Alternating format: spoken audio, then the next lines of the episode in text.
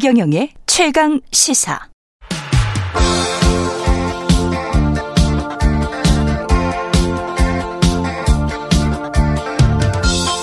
네, 젊은 정치인들과 함께하는 기운찬 코너 젊은 토론 시간입니다. 신인규 어, 국민의힘 바로 세우기 대표 전용기 민주당 의원 자리하셨습니다. 안녕하십니까? 반갑습니다. 네, 안녕하세요. 예. 그 오늘 오프닝에서 제가 이재명 민주당 대표 체포동의안 표결과 관련해서 여야의 신경전이 뜨겁다. 쟁점은 두 가지다. 첫 번째는 검찰의 영장 청구가 정치 탄압이냐. 두 번째는 체포 동의안을 부결시키는 게 방탄 국회냐. 서로 간에 이제 주장하는 건데 어떻게 생각하십니까? 네. 예, 뭐 저는 영장 청구 자체를 가지고서 정치 탄압이라고 하는 것은 네. 좀 과도하다. 왜냐하면 아. 검찰이 영장 청구권이 있지만은 네. 영장 발부 주체는 법원 아니겠습니까? 그렇죠. 그러니까 저는 뭐 검찰을 못 믿겠다까지는 뭐 널리 백보 이해하더라도 음. 사법부까지 불신한다는 것은 전 민주당이 과도하게 나간 것이다 이렇게 보고요. 음. 그리고 체포동의안을 부결시킨 건 당연히 방탄국회죠. 왜냐하면 이상직 전 의원이라든지 정찬민 의원 같은 경우도 다 방탄국회 없이 그냥 다 국회에서 표결했. 했거든요. 근데 이재명 대표에 대해서만큼은 어, 해줄 수 없다. 이것은 뭐 저는 그들과의 차이가 뭐가 있는지 잘 모르겠습니다. 음. 그래서 이거는 좀 방탄국회라고 봅니다. 정확한 팩트와 증거 이런 거라도 하나라도 있었으면 저희도 동의를 했을 겁니다. 문제가 전혀 없어 보이고 이재명이 뭐 정확하게 돈 받았다 이런 내용도 없는데 음. 뭐 여러 가지 말도 안 되는 근거를 갖다 대면서 이재명을 구속시켜야 된다라고 하니까 저희가 동의를 할 수 없는 거라고 보고 있고요. 음. 사실 이번에 국회에서 이것을 통과시켜 준다라고 하면 어, 만약에 법원에서는 기각시킬 수 있다고 저는 보고 있습니다. 영장을 네. 구속시킬 이유가 없다라고 기각시킬 거라고 보는데 음. 검찰은 어떠한 방식으로라도 집어넣으려고 할 거예요. 그러니까 두 번, 세 번, 뭐 네 번, 다섯 번 이렇게 이재명 대표를 구속하겠다라고 분명히 주장할 것이 뻔하고 저는 그게 자명하다고 생각하기 때문에 이것은 어 당연히 어 정치 탄압 이다 이렇게 생각합니다. 자, 그 말을 먼저 하셔가지고 그러면 두 번, 세 번 계속 이렇게 회기 중에 뭐 회기가 어, 회기가 끝났는데 뭐 중간에 만약에 구속영장을 청구하면 그런 구속영장 실질심사를 받아야 되는 거잖아요. 만약에 계속 이렇게 청구를 하면 회기 중에 청구를 하면 민주당은 국회에서 부결을 계속 시킬까요? 어떻게 보세요? 그거는? 그러니까 뭐 그것은 계속적으로 봐야겠죠. 음. 근데 뭐 예전에 뭐 민주당 뭐뭐 뭐 회기 쪼개기, 뭐 살라미 전술, 뭐 그러니까 잘라가면서 이렇게 뭐 법안 통과를 한다라고 비판을 해놓고 검찰이 살라미 전술로 살라미 이렇게 구속영장 그러니까 네. 딸람 전술로 구속영장을 잘라서 친다. 음. 이걸 동해주는 게 저는 국민의힘의 자가당착이라 이렇게 생각을 하거든요. 어, 사실 뭐 회기 네. 중에는 계속적으로 투표를 할 수 있습니다만 국민의힘에서 저는 정치 탄압을 정당화해주고 있다 이렇게 생각을 해요. 갑자기 뜬금없이 주호영 원내대표가 3월에는 회기를 열지 않겠다라고 하는 거거든요. 만약에 음. 2월에 어, 구속영장 청구가 됐는데 국회에서 부결이 되면 3월에는 국회를 열지 않고 이재명 대표를 자연스럽게 어, 뭐 구속할 수 있게끔 그 바탕을 열어주겠다 이런 얘기잖아요. 그렇기 음. 때문에 이거는 정치 탄압 이 아니라고 국민의힘은 주장하면 안 된다 이렇게 생각합니다. 길을 깔아주고 있다. 이렇게 저는 죄가 없으면 뭐가 두려운지 일단 잘 모르겠고요. 네. 일단은 영장이 영성하다라고 비판을 하시는데 그렇다 영장이 영성하면은 영장이 안 나올 가능성이 매우 높지 않습니까? 그렇다 영장이 기각되면은 검찰이나 현 정권은 엄청난 역풍을 맞을 겁니다. 그리고 이재명 대표는 거의 대선 주자 반열에 또 올라가는 거거든요. 그러니까 저는 이게 기각을 염두하면서도 영장 실질 심사를 안 나가겠다라는 건 논리 모순이다. 그 음. 그 말씀 먼저 드리고 두 번째는 팩트 얘기하셨는데 제가 팩트 설명드릴게요. 유동규 씨. 그 관광공사 사장까지 경기도에 지내셨죠. 이분 구속됐다가 풀려나서 지금 진실을 말하고 있다 이렇게 주장하고 있고 김만배 씨 지금도 뭐 구속됐죠. 그리고 측근이라고 할 수 있는 정진상, 김용 씨도 지금 다 구속이 됐죠.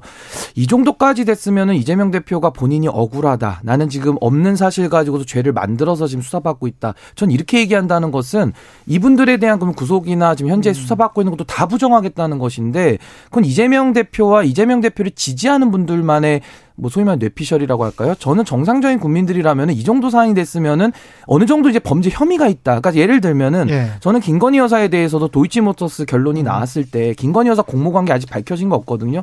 제가 그걸 무죄다. 이것이 마치 야당의 정치적인 공격으로 인해 만들어진 사실이다. 이렇게 얘기하면 민주당 뭐라고 대답하겠습니까? 당장 수사받으라고 하지 않습니까? 음. 저는 똑같은 논리로 똑같은 이재명 논리다. 대표도 당장 수사를 받으시라. 왜 본인만 정찬민 이상직과 차별을 두고 예, 예전에 권성동 의원도 불체포 특권 포기하고 가서 영장 실질다 받았거든요. 저는 본인만 예외된다는 것은 굉장히 자기중심적인 생각이 될 게 봅니다. 수사 받고 있지 않습니까? 소환 조사하면은 다 그러니까 방탄국회를 하지 말라는 거죠. 소환에 다 응하고 있고 네. 검찰도 놀랬을 거예요. 이재명 대표 당연히 안 나올 거라 생각을 했고 안 나오면 그때 구속영장을 청구해가지고 국회에서 의결을 받으려고 했을 텐데 이재명 대표가 검찰의 계산과는 다르게 갑자기 수사 받 으러 와라 하면 세 번이나 나오는 거예요. 그러다 보니까 본인도 정당성이 좀 떨어졌을 거라고 보고 뭐 유동규 씨나 남욱 이 사람들은 이미 뭐 증거가 왔다 갔다 한다는 뭐 증언도 있고 실제 증거도 어느 정도 나오고 있다고 언론에도 나오고 있지 않습니까? 심지어는 뭐 지금 뭐 정진상이라든지 김용이라든지 이것도 사실 남욱 변호사라든지 그다음에 뭐 김 뭐 김만배 그다음에 유동규 씨가 뭐 뭘 줬다.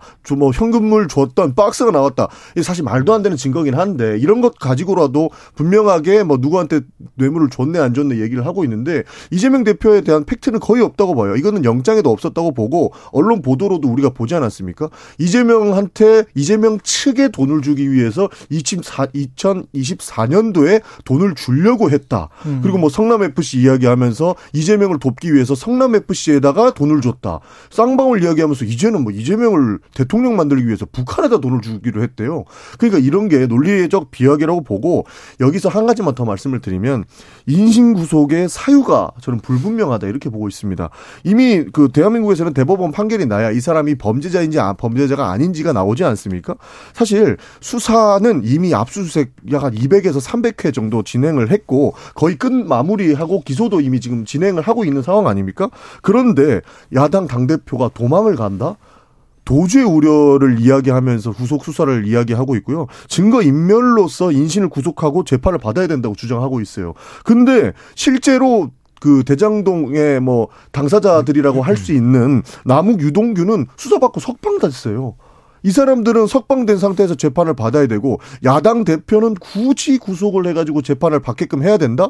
이거는 그냥 우사주기 용이다. 구속 사유가 전혀 없다. 이렇게 볼수 있을 법적 진실에 관해서는 뭐 우리가 확정지어서 말을 할 수가 없으니까 정치적 두 분 다 정치인이시니까 정치적 유불리를 가지고 따지면 시간이 길어지면 길어질수록 그러니까 법적인 진실이 나오지 않으면 나오지 않을수록 이거는 사실은 김건희 여사도 마찬가지인 것 같고 국민들이 궁금해하고 또는 의심해하는 국민들이 많거나 또는 의심을 강화하는 사람들이 많아질 것 같은데 그렇게 되면 민주당에 불리한 거 아닌가 저는 그런 생각이 들거든요. 아니 지금 전용기 의원님께서 네. 뭐 여러 가지 쟁점들을 섞어가지고 결국 음. 죄가 없다 논리 말씀하시는데 그걸 법원 가서 하시라는 거예요. 그러니까 음, 그 얘기를 그러니까. 민주당에서 아무리 정치적으로 이거를 해도 네. 국민들이 네. 동의하지 않으면 좀 의미가 없다라고 보고 네. 지기추상 대인춘풍이라고 했어요. 어. 자기한테는 가을 그 서리처럼 엄격하게 하라고 했고 음. 남에게 봄바람처럼 하라 했지 이재정 대표는 본인한테 춘풍처럼 하고 있지 않습니까? 이게 문제라는 것이고 네.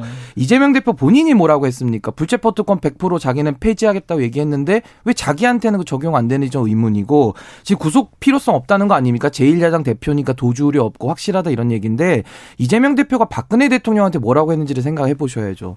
박근혜 대통령은 현직 대통령이었습니다. 구속 수사하라 그랬어요.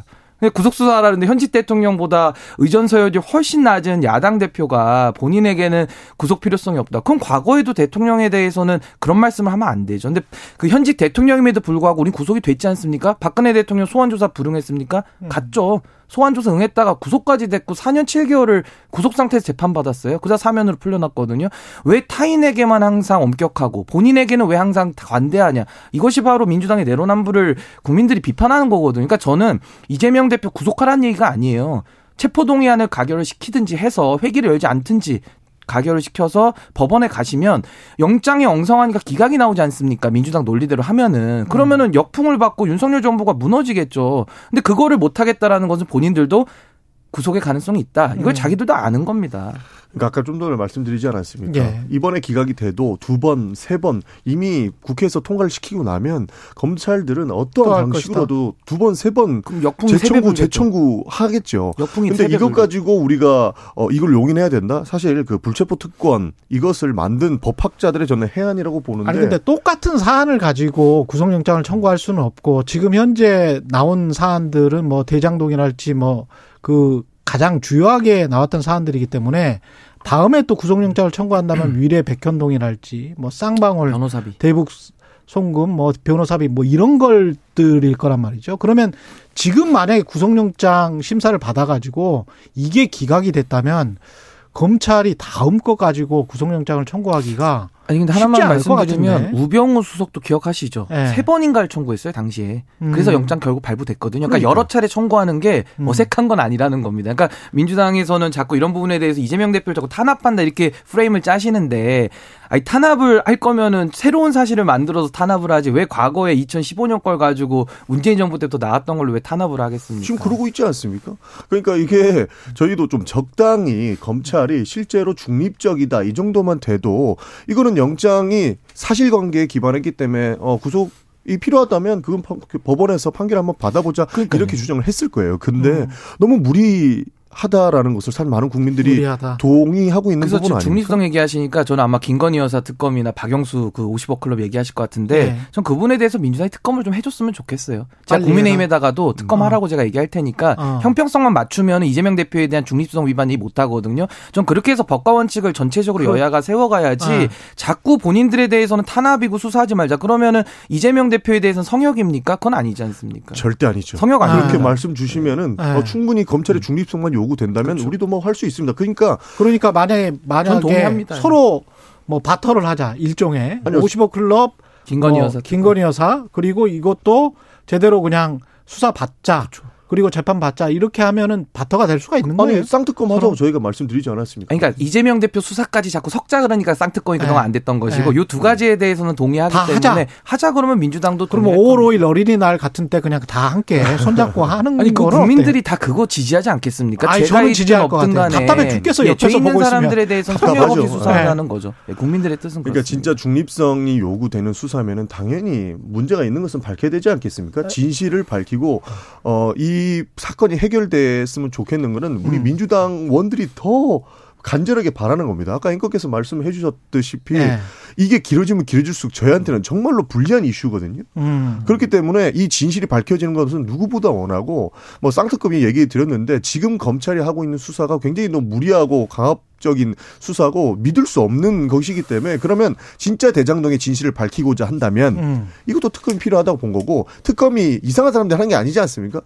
여, 여야가 추천한 검사들이 중립적으로 하는 것이 특검이기 때문에 우리도 진짜 대장동 특검으로 한번 밝혀보자. 모든 것을 진실 그대로 보고 문제가 있다면 뭐 처벌을 당연히 받아야 되는 것이다. 이렇게 주장하는 거죠. 국민의힘에도 50억 네. 클럽에 대해서나 김건희 여사에 대해서 수사의 필요성이 있지 않습니까? 이재명 대표 똑같거든요. 뭐 죄가 있다 없다를 떠나서 네. 수사 필요성이 있으면 해야죠. 그러니까 거기에 대해서는 전 이견이 없기 때문에 이재명 대표도 이 부분에 대해서는 안심하시고 지금 영장이 엉성하다는 거 아닙니까? 그렇다면은 국회에서 그걸 굳이 막아줄 필요가 있습니까? 음.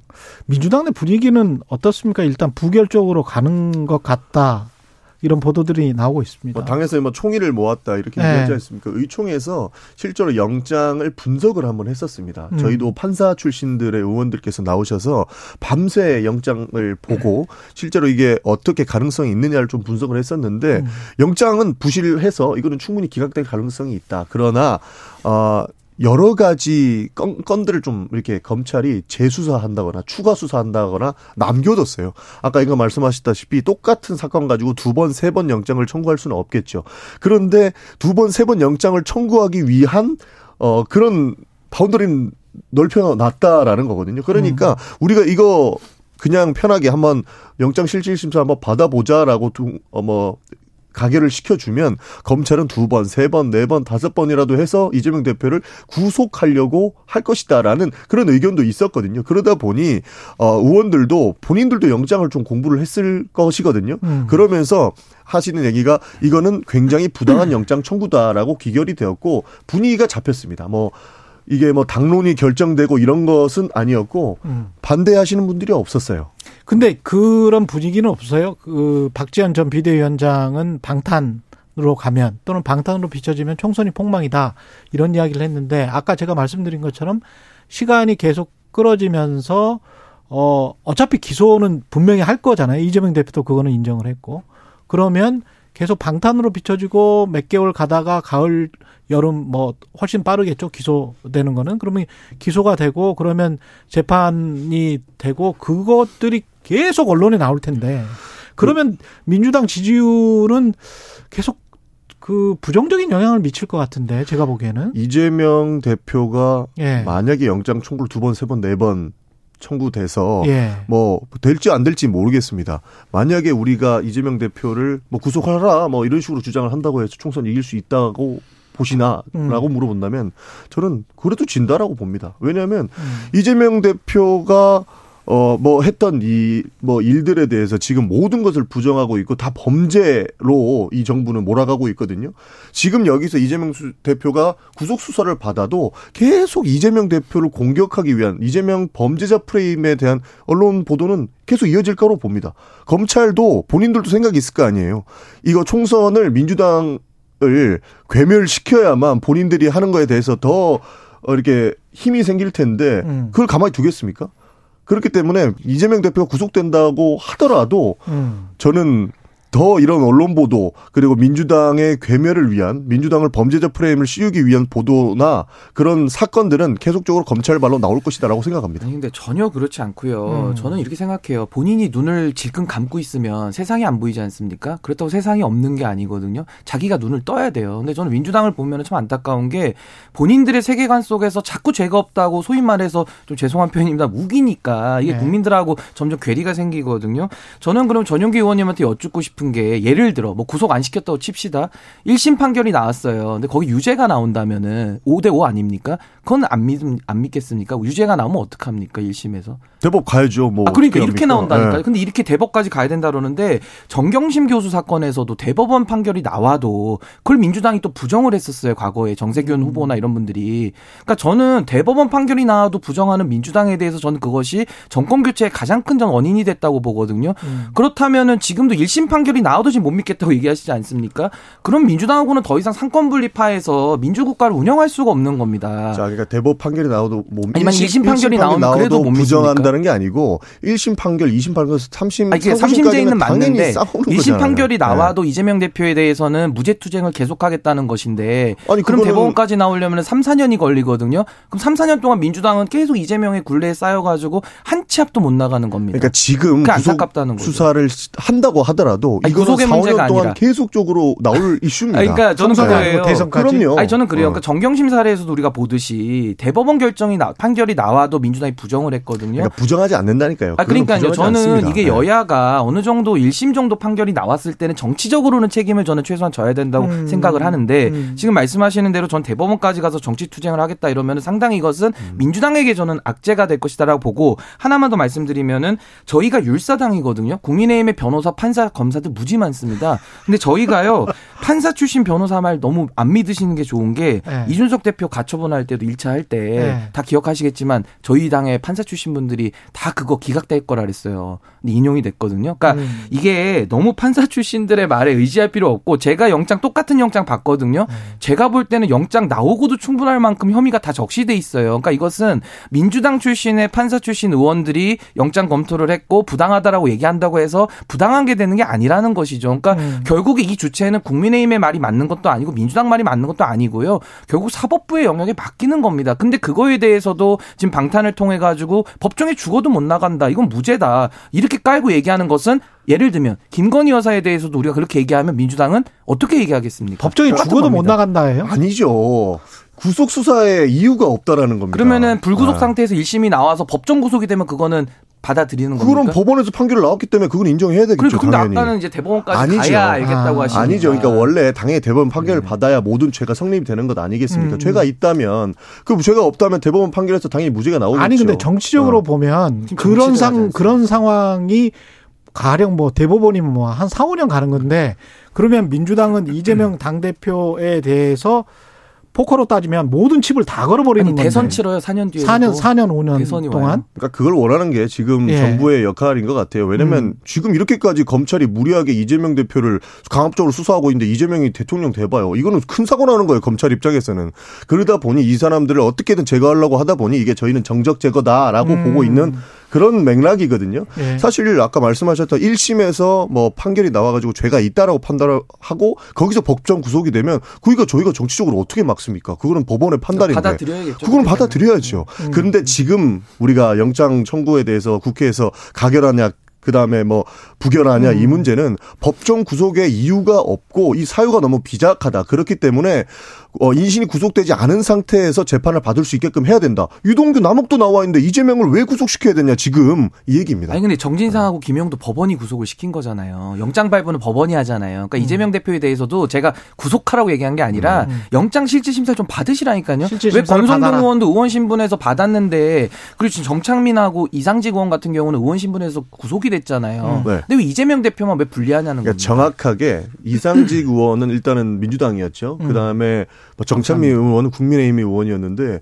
어, 의원들도 사실 그 이제 뭐 투표장에 들어가면 굉장히 긴장되거든요. 문제가 있다라고 판단되고 이 증거를 너무 명확해서 이거는 정말로 어, 법원이나 검찰에서 주장하는 것이 타당하다 그러면은 찬성을 합니다. 근데 해당 부분에서 민주당 의원들이 봤을 때는 이건 너무 무리하고 부당한 것이라서 반대를 해야 된다라고 의견이 모인 거고요. 저는요 음. 의회의 권한 존중하거든요. 불체포 특권 이거 뭐 안 지키시고 어쨌든 부결시키실 건데 저는 그거 존중하고요. 네. 저는 검찰이 그럼 기소를 빨리 해서 전 법정에서 시시비비 가려야 된다고 봅니다. 여기까지 민주당 이야기 하고요. 어, 얼마 시간 안 남았습니다. 지금 저 어제 세 번째 TV 토론했는데 김기현 후보 땅 투기 아무래도 이제 1위 후보니까 그쪽으로 계속 쏠리는 것 같은데 이거는 뭐가 있는 거예요?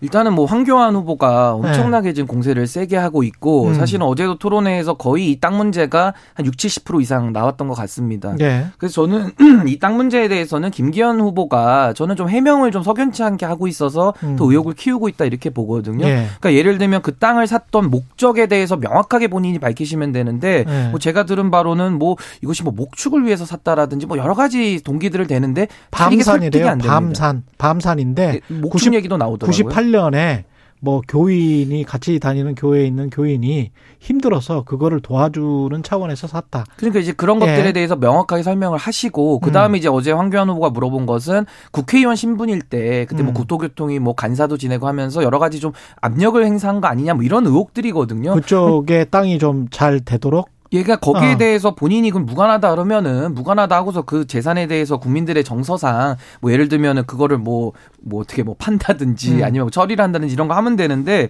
계속 여기에 대해서도 아 뭐 민주당 정권 하에서 본인은 탈탈 털렸는데 깨끗했다 이런 식으로 하다 보니까 그게 이재명 대표 논리랑 비슷하거든요. 그래서 어제도 울산 이재명이라는 별명이 나온 겁니다. 그래서 음. 전 김기현 후보가 피해갈 것이 아니라 이 부분에 대해서는 국민의 눈높이에 맞게 해명하고 넘어가면 될 일이다. 저는 이렇게 봅니다. 뭐 예전부터 나왔던 것 같습니다. 민주당 에서 뭐 그 김기현 TF까지 만들었던 적이 있어요. 그 예. 이, 이 의혹과 관련해 가지고 그때 막 서로가 고소고발에 난무했었는데 저는 사실 이 의혹이 사실일 거다 이렇게 보지는 않습니다. 왜냐하면 그 본인의 땅 쪽으로 본인의 신분과 권력을 이용해서 뭐 이렇게 옮겼다 이렇게 주장하는 거거든요. 그거 대놓고 할 사람이 누가 있겠습니까? 전부 다 국민의 대표들이고 본인의 사리 사욕보다는 이 본인이 해야 될 일을 한다고 봐서 이건 좀 무 리한 주장이라고 할 수는 있지만 뭐 당연히 뭐 전당대회에서 공세적으로는 할 수 있지 않을까? 뭐 그렇게 그 정도 봅니다. 이 구도는 어떻게 보십니까? 1대 3에서 김기현 어차피 김기현 후보가 되는 겁니까? 아니면은 지금 역전의 가능성이 있습니까? 지금 이제 1차에서 네. 50% 과반을 얻어야 이제 결선을 투표를 안 가는 건데 이제 김기현 후보는 그게 목적이었을 텐데 이제 그것은 좀 달성이 어려워졌다고 그래요? 저는 보이고요. 예. 이제 천하람 후보가 상당히 어제도 토론회에서 발언량이 많이 늘어났습니다. 음. 그래서 과거에는 이제 3, 4위 후보는 좀 전략 좀 무시를 당하는 이제 그런 구도였다면은 어제부터는 사실상 거의 4강 후보 그러니까 네 음. 명이 다 지금 본인이 1등 할 수 있다 이런 식으로 어제도 주장을 하면서 했는데 전 그런 것들이 경선의 흥행에는 상당히 도움이 된다고 보고요. 예. 지금 1차에서 누구도 과반을 넘길 수 없다고 한다면 결선 투표 가는 거는 상수거든요. 그렇다면 저는 누가 당대표가 될지는 이제 예측 불허, 혼전의 상태에 왔다. 저는 이렇게 봅니다. 정말 저도 혼전일 것 같아요. 갑자기 천하람 후보가 등장하면서 안철수 후보의 그 지지율을 많이 이렇게 받아왔었잖아요. 근데 갑자기 그 김기현 후보의 표가 갑자기 또 황교안 후보한테 조금 흘러가는 모양새가 보이고 있어서 4강이라고 말씀 주셨는데 이거 진짜 혼전이 되겠다. 결선 투표 가봐야 알겠다. 이런 생각이 듭니다. 누- 민주당 입장에서는 어떻습니까? 지금 부동산 투기 의혹과 관련해서 김기현 후보가 되면 또는 뭐 이른바 이제 윤핵관의 지지를 받고 있다는 김기현 후보가 되면 민주당 입장에서는 더 편안합니까? 편하다 이렇게 보기보다는 정확한 검증을 해야겠죠. 그 저희, 아. 저희도 지금 김기현 후보의 의혹에 대해서 저는 설마 그렇게 했겠냐 라는 말씀을 드렸는데 아니 안철수나 뭐 천하람이 되는 것과 비교해서 김기현 후보가 나오면 윤심 패스기 때문에 네. 그러니까 윤심이면은 모든 게 당에서 패스가 될 거기 때문에 음. 오히려 지금 윤석열 정부가 어, 잘 못하고 있는 거에 대해서 그런 지점에서는 저희가 오히려 더 낫다 이렇게도 평가합니다. 어떻게 보세요, 신인규 대표는? 뭐 당의 개혁을 위해서라면은 음. 그 이재호 고문이 그런 말씀하셨거든요. 정상인이라면은 천하람밖에 지금 뽑을 사람이 없다 이렇게 얘기를 하셨는데 저는 그 의견에 상당히 동의를 하고요. 예. 아무래도 당이 잘 되고 당이 미래로 나아가고 국민 눈높이에 맞추기 위해서는 음. 저는 뭐 좀 개혁적이고 좀 또 당을 좀 진심으로 걱정하는 저는 그런 후보가 당 대표 돼야 전 좋겠다 이런 생각을 가지고 그 있습니다. 신인규 대표님 이 우리 방송 많이 들으시는 것 같아요. SNS에 신평 변호사를 신랄하게 비판했는데 최강시사 듣고 그러시는 아 거예요? 최강 시사 자주 듣습니다. 자주 들으세요? 예. 그리고 당시에도 예. 이제 심평 교수가 예. 이제 나와서 그런 얘기 하셔가지고 예. 그 전에도 상당히 발언에 그 뭐 탈당설이라든지 무리를 많이 일으켰는데 음. 이번에 무슨 정계 개편설까지 이렇게 들고 나오시더라고요. 그건 말이 안 되는 겁니까? 아니, 그러니까 이제 본인의 생각을 네. 너무 이렇게 여론을 호도하다 보니까 제가 뭐 한 말씀 안 붙일 수 없어서 음. 말씀드린 거고 그 윤핵관 우리가 간신배라는 표현까지 쓰지 않습니까? 예. 이 간신배란 얘기를 하면은 막 서로 서로 화를 내세요. 전 이거 찔리는 사람이 범인이다. 전 이렇게 봅니다. 그걸 바라보는 전영기 의원님은 어떠십니까? 그러니까 이게 너무 과도하게 흘러가면 안 되지 않습니까? 예. 그런데 그 참 이 권한 밖의 일들을 음. 사실인 양 이야기하시기 때문에 비판을 받는 거라고 저는 보고 있거든요. 예. 그런 측면에서 신인규 대표님이 말씀하시는 것에 저는 뭐 공감합니다. 변호사 예. 권한 받게. 아까 홍준표 대구시장도 그 멘토는 말이 안 된다 뭐 이런 식으로 이야기를 하시더라고요. 저도 홍 시장님 말씀에 대부분 제가 동의를 못 하는데 아까 그 말씀은 완전히 동의를 하고 김기현 후보가 심평 교수를 후원회장으로 했었어요. 그러니까 네. 거기에 대해서 김기현 후보는 사과를 하셔야 됩니다. 사과를 하셔야 된다. 예. 신인규 국민의힘 바로 세우기 대표 전영기 민주당 의원이었습니다. 고맙습니다. 네, 감사합니다. 감사합니다. 2월 23일 목요일 KBS 일라디오 최경령의 최강 시사였습니다. 내일 아침 7시 20분에 돌아오겠습니다. 고맙습니다.